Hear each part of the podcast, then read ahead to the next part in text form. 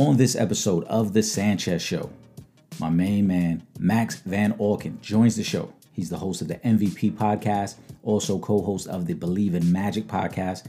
He stops by to discuss combat sports. We talk the upcoming UFC mega fight in November, as well as the potential mega fight in boxing that's supposed to take place in November. He also gave me some thoughts on Canelo Alvarez's recent victory and what could be next for him, what he would like to see from Canelo moving forward. And then we got into a little bit of a NBA talk regarding the Magic. Uh, number one overall pick, Paolo Banchero, there, and what he thinks might happen with that team this year, the trajectory of that young team. We talked a little bit of Clippers, Lakers as well, because he is now out on the West Coast, and I wanted to kind of gauge what he's noticing out there. We didn't get too much into that though, because we're gonna have him back on the show before the season. We'll talk more NBA. Also, gonna try to get him on the live. Um, he, he's been doing really well with his football picks, so we got to put his picks up against the Sanchez show and see how we stack up there. But we'll we'll set that date up. For now, though, it is Wednesday, September 21st. We got Thursday night football tomorrow night. Then we got the Friday night live this Friday, the 23rd. As always, Will Gordon, myself, the opinionated ones. We've been on a hot streak, man. If you're not tuning in, you're missing out on some picks. And I mean, when I tell you we've been on, you can't be any more on than we've been. All right, right now we're hotter than fish grease, man. Week one, we gave you the 401k pick of the week, which is the Baltimore Ravens. That was the easy one. We also gave you a couple upsets. One of the upsets I had in week one, I told you, was Minnesota. They covered week one, they won outright. Week two, I'm even hotter, man. I'm 4 0 for week two. I hit on the Thursday night game, Kansas City and San Di- and LA. Um, old habits die hard. I'm still saying San Diego. But Chiefs Chargers, I was right about that game. I gave you guys the lock of the week, which was a Sunday night game. Green Bay covered easily in a victory, 17 point victory. I also gave you guys upset pick of the week. I thought Miami would go into Baltimore and win, which they did. I told you guys watch the Texans to keep it close, and I even said, though I like the Texans to win, most importantly, take the 10 points because they're going to keep it within 10 points. They did. They lost by seven in Denver. 4 0 for the week. And I could have really beat y'all over the head with the Monday night games because I already had those locked in as well as I told you guys before, and I said it before the season started, Buffalo, Philadelphia is my pick for the Super Bowl. So far, they're making me look pretty smart. This Friday, you're going to want to tune in. We got some great picks for you guys. I'm going to give you my Thursday night pick now. Again, since we're recording on Friday. So I'm going to give you my Thursday night pick a day in advance so you'll have it. Uh, but before we do, there was a bit of breaking news that, that came down uh, the wire about two hours before we started recording. Robert Sarver, owner of the Phoenix Suns and the Phoenix Mercury, has said he is actively shopping the team and looking for a potential buyer. This is one of the things. Shout out to my brothers over at Shooting the Sh- Shooting Sh- podcast. If you're not following them already as well, I'm a part of that crew. Great adult discussions that we have over there. One of the things we talked about was the Robert Sarver um, suspension, and I said then it was one of the things I didn't talk about on here because of the timing when the news came out with the suspension, but I'll just rehash for, for for you guys what I said at the time. I thought the ten million dollars with the one year ban, well, one year ban, was too soft of of a punishment. You got to remember with the collective collective bargaining agreement and revenue sharing, ten million dollars is nothing to an NBA owner. So a ten million dollar penalty and one year away from the team, that's a vacation. I'm glad that there have been a lot of people who have spoken up about this, who have demanded harsher punishment, who have demanded him selling the team. It looks like it's working. I'm so happy to see that. I'm disappointed in Adam Silver though. And I've always spoken very highly of Adam Silver. I've, I've loved the way he's engaged the players with the NBA community as a whole. I thought he did a great job during the Donald Sterling fiasco. I thought he did a great job when they went into the bubble and they sparked the conversation about social injustice and awareness and and trying to encourage change when other people didn't really understand the vision of having the social statements on the jerseys along with Black Lives Matter on this court. Those are conversations we needed to have, and that was something that the NBA was a big part of because you saw other leagues start to follow what they did in the bubble. Major League Baseball followed what they did in the bubble. Um, the NFL followed, you know, by having the messages on the back of the helmets and on the back of the end zone. So there have been some great things that Adam Silver has done. But this one I thought was very poorly handled. I thought it was really unfortunate that he made the statement, I really can't do more than what we've done in terms of the one year suspension and the $10 million. I, I don't agree with that. You you are the commissioner of the NBA. You have to keep everyone's best interest at heart. And Robert Sarver continuing to be an owner uh, was not in the best interest of everyone. Granted, you may not want certain skeletons to come out. Granted, you may not want certain backlash from this uh, instance in this situation. But they investigated this for a year. And to tell us, the people who are paying attention, that the most you could do is a one year suspension and $10 million, I, I thought that was laughable. And it was insulting as well. But it looks like the powers that be and the people continuing to speak up are now going to force the hand of Robert Sarver and the NBA as a whole. That's a good thing. So that that's one thing I wanted to get out the way. The second thing I wanted to get out the way. You guys have been very patient with me. I appreciate you guys. I love you guys.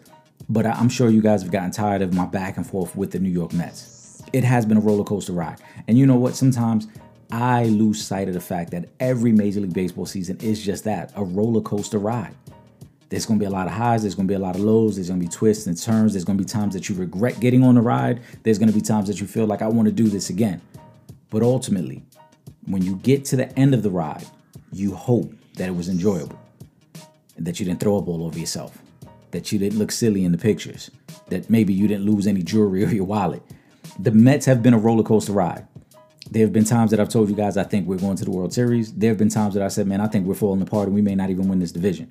But with all that being said, today, September 21st, I can honestly say the Mets have already clinched their playoff spot. They're still battling for the division. An amazing comeback victory yesterday against Milwaukee, highlighted by the Grand Slam from Francisco Lindor it was a great day for New York sports in general. It's been a kind of a great week because on Sunday, all four teams won Mets, Yankees, Giants, Jets. Then yesterday, the Yankees with a dramatic bottom of the ninth inning comeback victory, followed by the Mets' dramatic comeback victory. Uh, both teams look like they have righted the ship at the right time. We're at that stretch run. This is it. This is it. I mean, I think the Mets got 14 games left. The division is going to come down to the wire. There's no escaping it. The Braves are a very good team, but at least there's a little bit of ease now. There ain't no collapse taking place. This ain't 2006 when the Mets had the massive collapse and lost the division to the Phillies. The Mets are in. It's just a matter of will they be in as a wild card or as a division winner. I love Buck Showalter. I think Buck Showalter is the manager of the year in Major League Baseball for the turnaround that he's had with this team. But I also think that Buck has got to be a little cautious now. You've got to look at this from a uh, longer perspective view and understand that we can't push Scherzer and DeGrom too hard. And the same thing with Edwin Diaz. Edwin Diaz has had a couple of multiple inning saves in the second half of the season. Yesterday, he had to come in in the eighth inning again to hold it down. I appreciate that. But you've got to now kind of proceed with caution. You got to understand we're basically two weeks away from the playoffs. I can't have my number one and number two starter go down or, or miss any time right now. And I damn sure can't have my closer, who's been the best closer in baseball, go down either. You got to be a little cautious. It would be nice if the Mets bats just really got hot from here on out and made these games laughable as opposed to having to come back like they did yesterday or forcing uh, Edwin Diaz to come in in the eighth inning and save a game. But Buck Showalter still got to be a little smarter here. He's got to. I'm not. I'm not questioning too many things that Buck has done. I'm just saying be cautious with that being said, let's get to the Thursday night pick because I know that's what you guys want to hear. And then we're going to get to the portion with Max on the episode. Again, make sure you're following the Sanchez Show across all major platforms. Shoot me a like, shoot me a comment. Tune in every Friday night to my Facebook page. You can find it under my name, Eric Sanchez. You'll see the logo right there. Friday Night Lives, 9 p.m. Will Gordon, Eric Sanchez, the opinionated ones. It's the hottest thing smoking, man, because we actually giving you picks and we're giving you valid reasons for the picks. We're giving you upsets. We're giving you 401k picks of the week. We're talking football across the board. You guys are going to love it. Trust me, man. Trust me. It's a great prep for what you're going to see on Sunday. And it's also a great follow up for what you saw on Thursday. So, with that being said, Thursday night game, we got a good old division rival. Unfortunately, it's terrible quarterback play, but both these teams have great defenses. You got the Steelers going to Cleveland. Short week for both teams, obviously. The Steelers, tough loss to the Patriots. Again, not their defense's fault. Their offense could have been better. It wasn't. Bill Belichick always gives the Steelers a tough time. It doesn't matter whether it was Mike Tomlin, who's been there forever, or Bill Cowher. Bill Belichick has dominated that, that series matchup.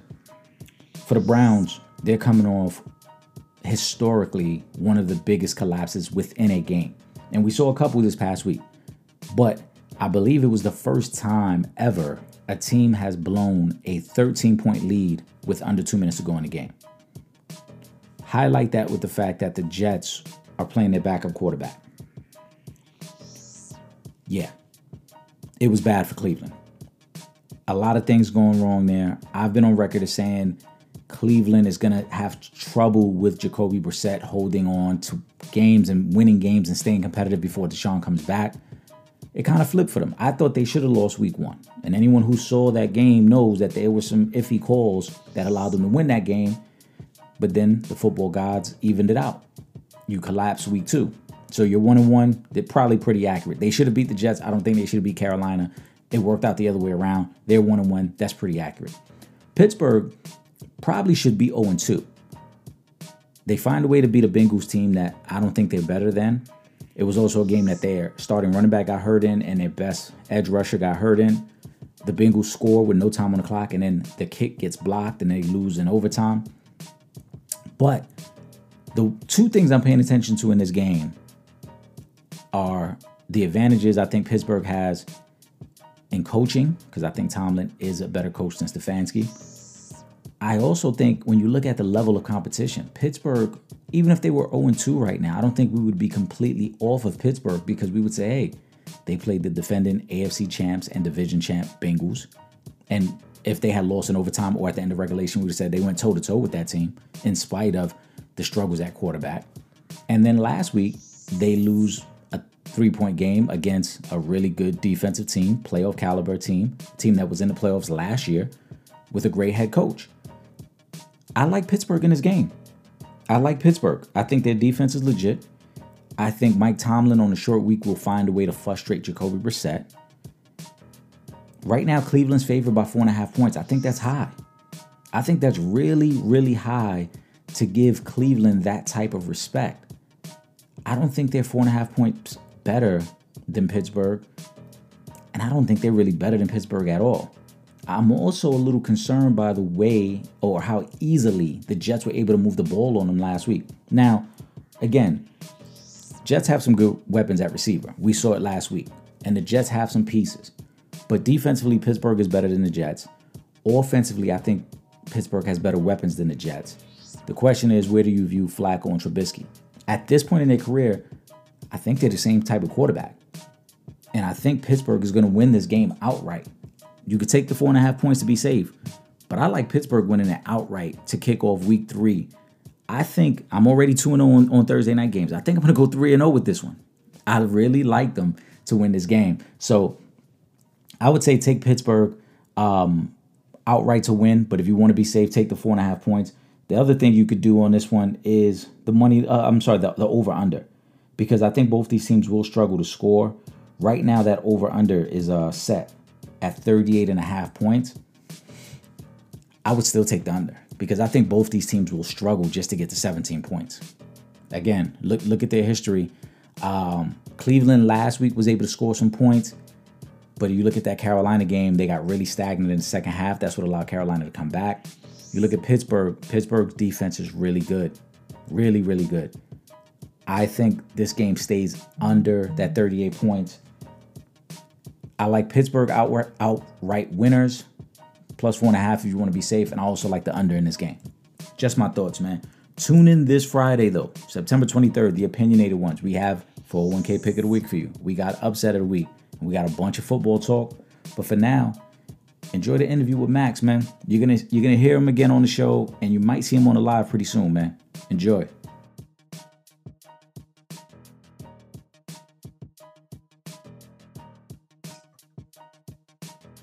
What's really good, and welcome back to another episode of The Sanchez Show. As always, I'm your host, Eric Sanchez, aka Legend in Two Games. Got a special guest today, man. I feel like this time of year, the fight game really starts to pick up. So I needed to bring in somebody who loves the fight game as much as I do. He's one of the youngest, brightest talents in the game right now, man. My main man, host of the MVP podcast, co host of the Bleav in Magic podcast, and a returning guest of the show, Max Van Auken. Max, how you doing today, man? Man, I appreciate the kind words. I'm doing fantastic. You're absolutely killing it. I remember the first time I watched your show when Combo told me about you. Been a fan ever since. And uh, it's always so much fun to do podcasts with other podcasters such as yourself and the platform that you have. So always grateful and always appreciative to be on your show. You're killing it.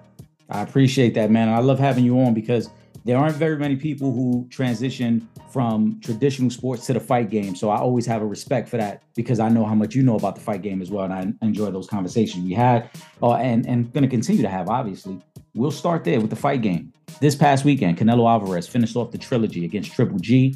What are your thoughts on the victory, and what do you think is next for Canelo?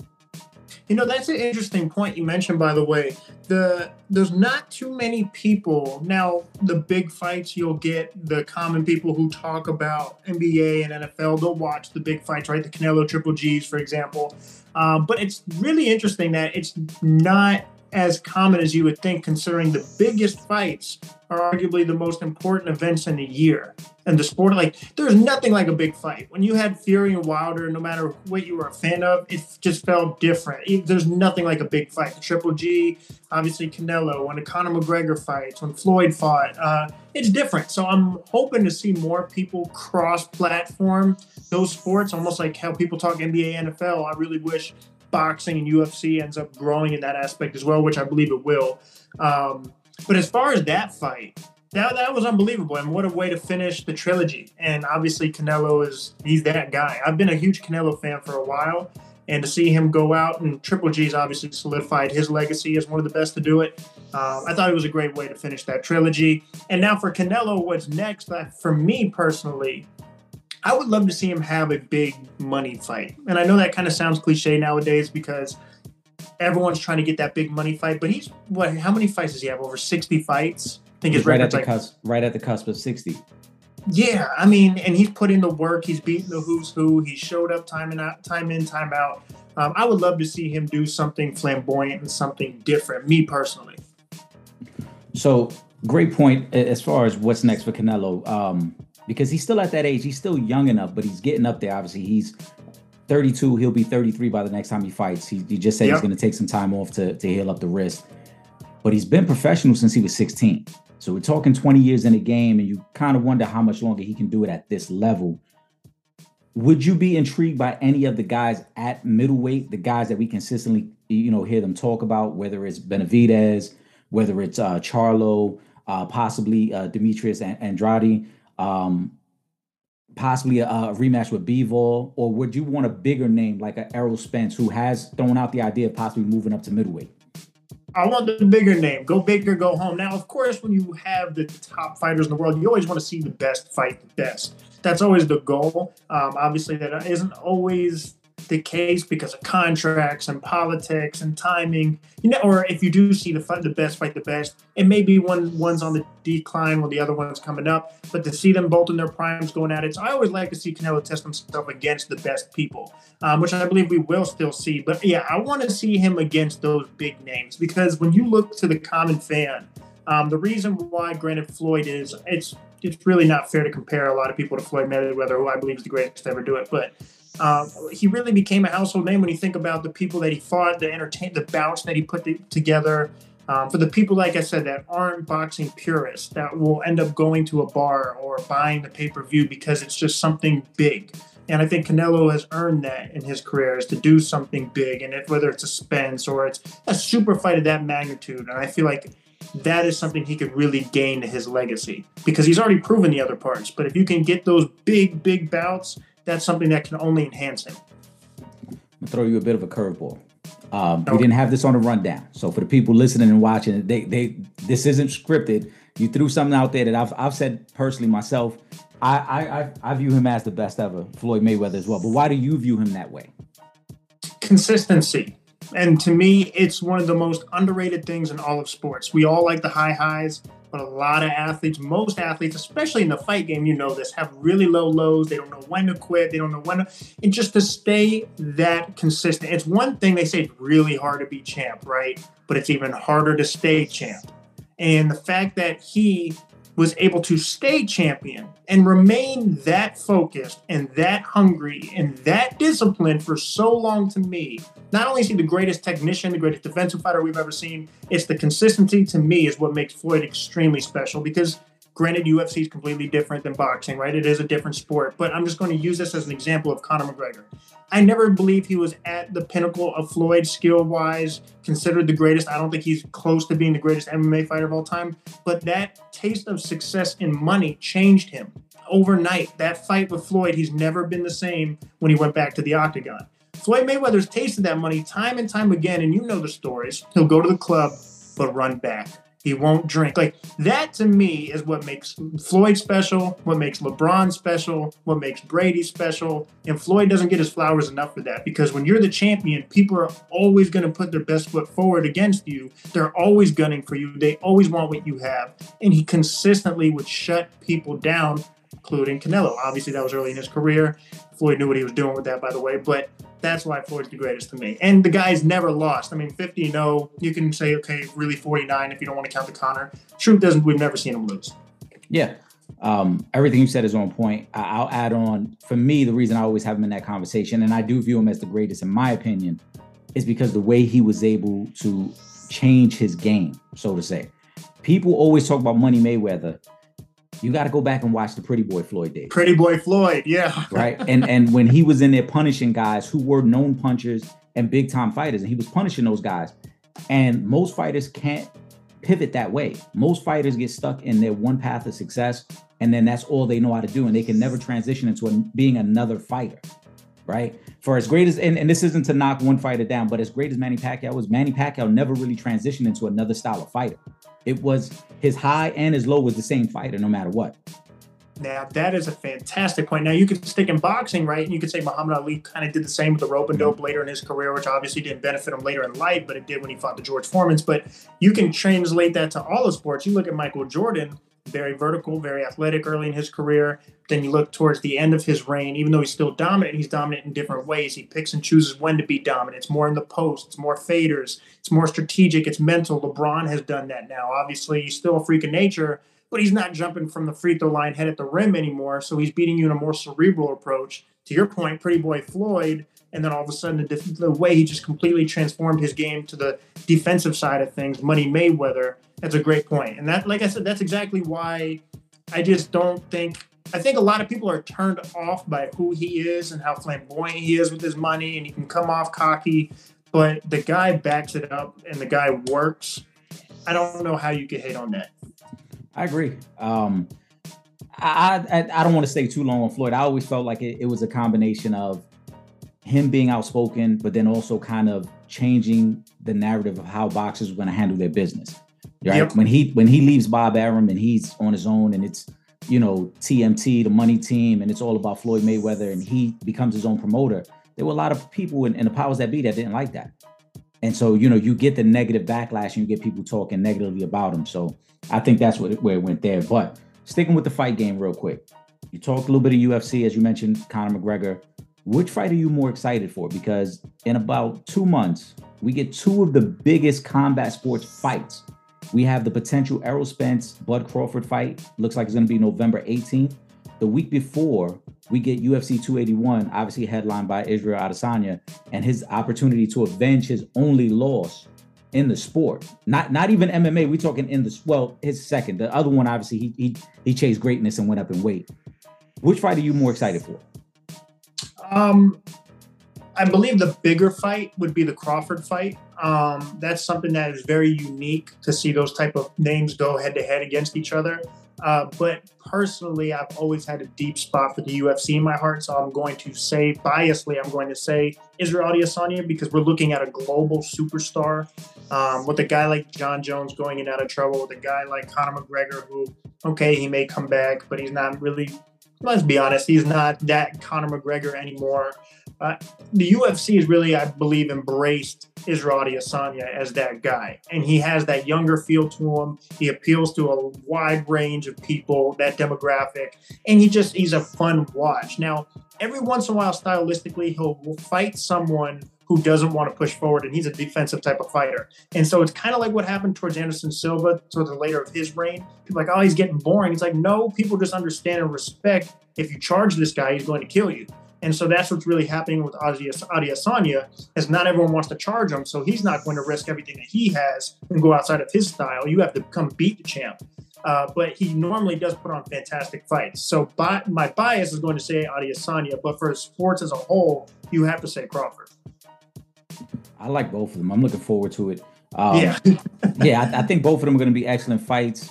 Um, I, obviously, I think the the Crawford Spence fight because I'm more of a boxing purist. I want that fight, but I also completely understand your point of view because that fight looks like it's probably going to be at least two fights between those guys. Whenever you get the greats, you never just get the one. So you always get that that second opportunity. Whereas Adesanya, depending on how that goes, if he's on his game, yeah, it could be the one and done, and then we never get to see it again. The UFC is in a unique position, though. Um, you see guys, obviously Conor McGregor. We don't know if he is coming back. He's flirted with it. He, he's thrown out the tweet as he's recovering from his injury. Nate Diaz being a free agent now. Do you think the UFC is kind of headed towards a little bit of a dry spell because, as you mentioned, they don't really have, aside from Adesanya, they don't have that next star to really kind of carry it. Do you think it might get into a little bit of a dry spell there? That's a really good question. I don't think it's going to get in a, a, dry spell just because the talent has never been better, right? It's such a global sport and it's only growing. So you're constantly, it's an ever evolving sport. The competition is always getting better. You look at Oliveira, you look at Chimaev, like you look at a lot of these scary guys that just, wow, if you would have put them back then, no disrespect to the older generation, it just shows you the evolution of how good fighters are. So I don't think it will be a dry spell, but I do believe the UFC is looking for an identity. And that's one thing that Dana White has always said and prided himself on that he's never really worried about that because there's always a guy up, right? It was Chuck Lid- it was Royce Gracie, then it was Chuck Liddell, and then the next thing you know, it's George St. Pierre, and you got Anderson Silva, and then Conor and Ronda. So there's always going to be the next man or woman up. But right now, if you took Israel Adesanya out of it, I really don't know who it would be because Conor, like I said, I wouldn't bet the bank on Conor to be there. I wouldn't do that. It's, it's a great thing to have if he's there, but I wouldn't bet on him being there. Nate Diaz is out of there. Chimaev is a young star who looks scary, who doesn't even get hit in UFC fights, which is just doesn't even make sense. But he's not a champion yet. Your main guy, pound for pound guy, just lost. Khabib retired. So they are looking for that guy, and we will get it, or man or woman, we will get it. We just don't know who it is yet. So I don't know if it's a dry spell, but they are looking for that identity, that person. Right, somebody to kind of carry the flag for a little bit for the UFC. Again, this is the Sanchez Show. We're rocking out with my main man, Max Van Auken, host of the MVP podcast, as well as co-host of the Bleav in Magic. We got to get into a little bit of NBA talk, man. We're about a month yeah, away from the start of the season. Season started a little bit earlier this year. How, how do you feel about that? I love it. I mean, I've really dove in depth with the NFL this year. And so being immersed with it week to week, looking at the games, and then I didn't even realize, I'm like, wait a second, the NBA season's actually creeping up on us. And I'm, I'm an NBA guy at heart. So I'm like, I can't wait for that. The more sports, the better. Uh, especially, I haven't been in LA for a long period of time. So I'm getting that more LA Clipper feel here, which is pretty cool. Uh, but as far as the NBA, I mean, it's to me, it's just my favorite sport to watch. There's nothing like watching a good game of basketball. So I'm always happy for that. Absolutely. Now that you're on the West West Coast, how would you kind of compare the West Coast fan to the East Coast fan? Um, because there's always been this perception that the East Coast fan is the die-hard blue collar guy, whereas the West Coast fan is a little more Hollywood. But now that you're out there, what do you think of the West Coast fans? I, I mean, I kind of get that. Now, no disrespect to the West Coast because they've had a lot to celebrate. Granted, there's a lot of chaos right now with the Lakers. It's like, okay, what are they doing? Okay, they got Schroeder. Okay, but you got Bron and AD. So like, there's a lot of discomfort and just you could feel the anxiousness going on with the Lakers because they want such a high, they have such a high expectation. It's the freaking Lakers. You should, um, but they've had a lot to celebrate. You've had Magic Johnson, you've had Kareem Abdul-Jabbar, you've had LeBron James and Kobe Shaq. Literally, the list goes on and on. So they're a little bit more spoiled. When my experience on the East Coast, I've covered the Hornets, like I've covered the Orlando Magic, I've been to a couple Knick games you have to really fight for this success and when you get it you you really remember it for the rest of your life so you do get more of that blue collar feel in my opinion my experience being on the east coast versus my short time here uh, the bar is definitely higher here because of where i'm at and through the franchises that you're dealing with Um, but yeah, you get a little bit more of that chill Hollywood cool feel. Yeah, then you know, not to mention they they got the Super Bowl champs out there now. You got the Dodgers who who look almost unbeatable. So it, it's a lot to be relaxed about on the West Coast yeah. right now. Um, yeah. And, and I'm glad you I'm glad like you said you you're really into you're, you're more in depth on the football season this year. We got to figure out a way to get you. I'm doing Friday night lives. I get picks. We we make it very interactive, very engaging. People, you know, chime in what I like to call the 401k pick of the week, where I don't encourage you to, but if you're gonna gamble it, go all in on these specific teams. Uh, like, but we'll, we'll, save that. We'll save that, like I said, for the live. Yeah, yeah. I'll try to we'll try to coordinate to get you on the live because I know again the time difference. Um, the Orlando Magic though, first pick in the draft, Paolo, he comes in, looked pretty good this summer. What are your thoughts going into the season for this team? They're still very young. The East obviously is a little bit more competitive now with Donovan Mitchell coming over East. We expect Brooklyn to be a little better. Milwaukee's going to be very good. Boston. What are your thoughts for this Orlando Magic team? Every time I have an opportunity to do it, I do it. So I have no problem admitting when I'm right about things. I share it, I date stamp it, I why weight it but I also will acknowledge where I'm wrong and I have no problem with that. Come at me. Yes, I was wrong about this. I got that game wrong. I have no problem with that. So for your audience, I'll share with you very quickly. So when I was on the Odd Couple of Fox Sports, I said, you know what? Chet Holmgren is like Bitcoin, where he's like cryptocurrency. He could be the steal of the draft, but not every cryptocurrency is Bitcoin. He could flop. You have Jabari, who has a nine to five job. He's instantly going to give you production over time he may become a CEO, become that guy for you. But if not, you're giving someone that's delivering right away. I didn't even come up with an analogy for Paolo. And I owe him an apology because he seems, and I don't know if it's too early because technically he hasn't even played a game yet. He seems like he's that guy at the draft already. Like just watching him play, he has it. He's competitive. He's versatile. He really feels like if I had to make an analogy like Amazon, he literally could do absolutely everything and he's versatile. What do you, you want it ordered? We got this, we got that. And I like that he has that dog to him. And so, first off, I owe Paolo an apology, and I have to credit the Orlando Magic. I think you got it right. And so, going into this season, I believe he's going to be your best player really quickly. Like, it may take him a couple games. Obviously, you have to adjust to the speed of the NBA, but I believe he'll be there very quickly. And I think Franz is really going to take that next step, too. So, you're looking at Franz and Paolo. I like Cole Anthony. I like Suggs but those two guys are going to be those pillars going forward. Then you can figure out what you want to put. Wendell Carter Jr. is more ready right now. Um, they're a really young team, like you mentioned. I don't believe they'll make the playoffs, but they're going to be one of those really young teams. You're like, okay, give them a couple years. I don't know if the fan base has a couple years of patience, but when you see Paolo ball out the way he will, I think you'll give them something to hold on to. If you had a player comp for Paolo, who would it be?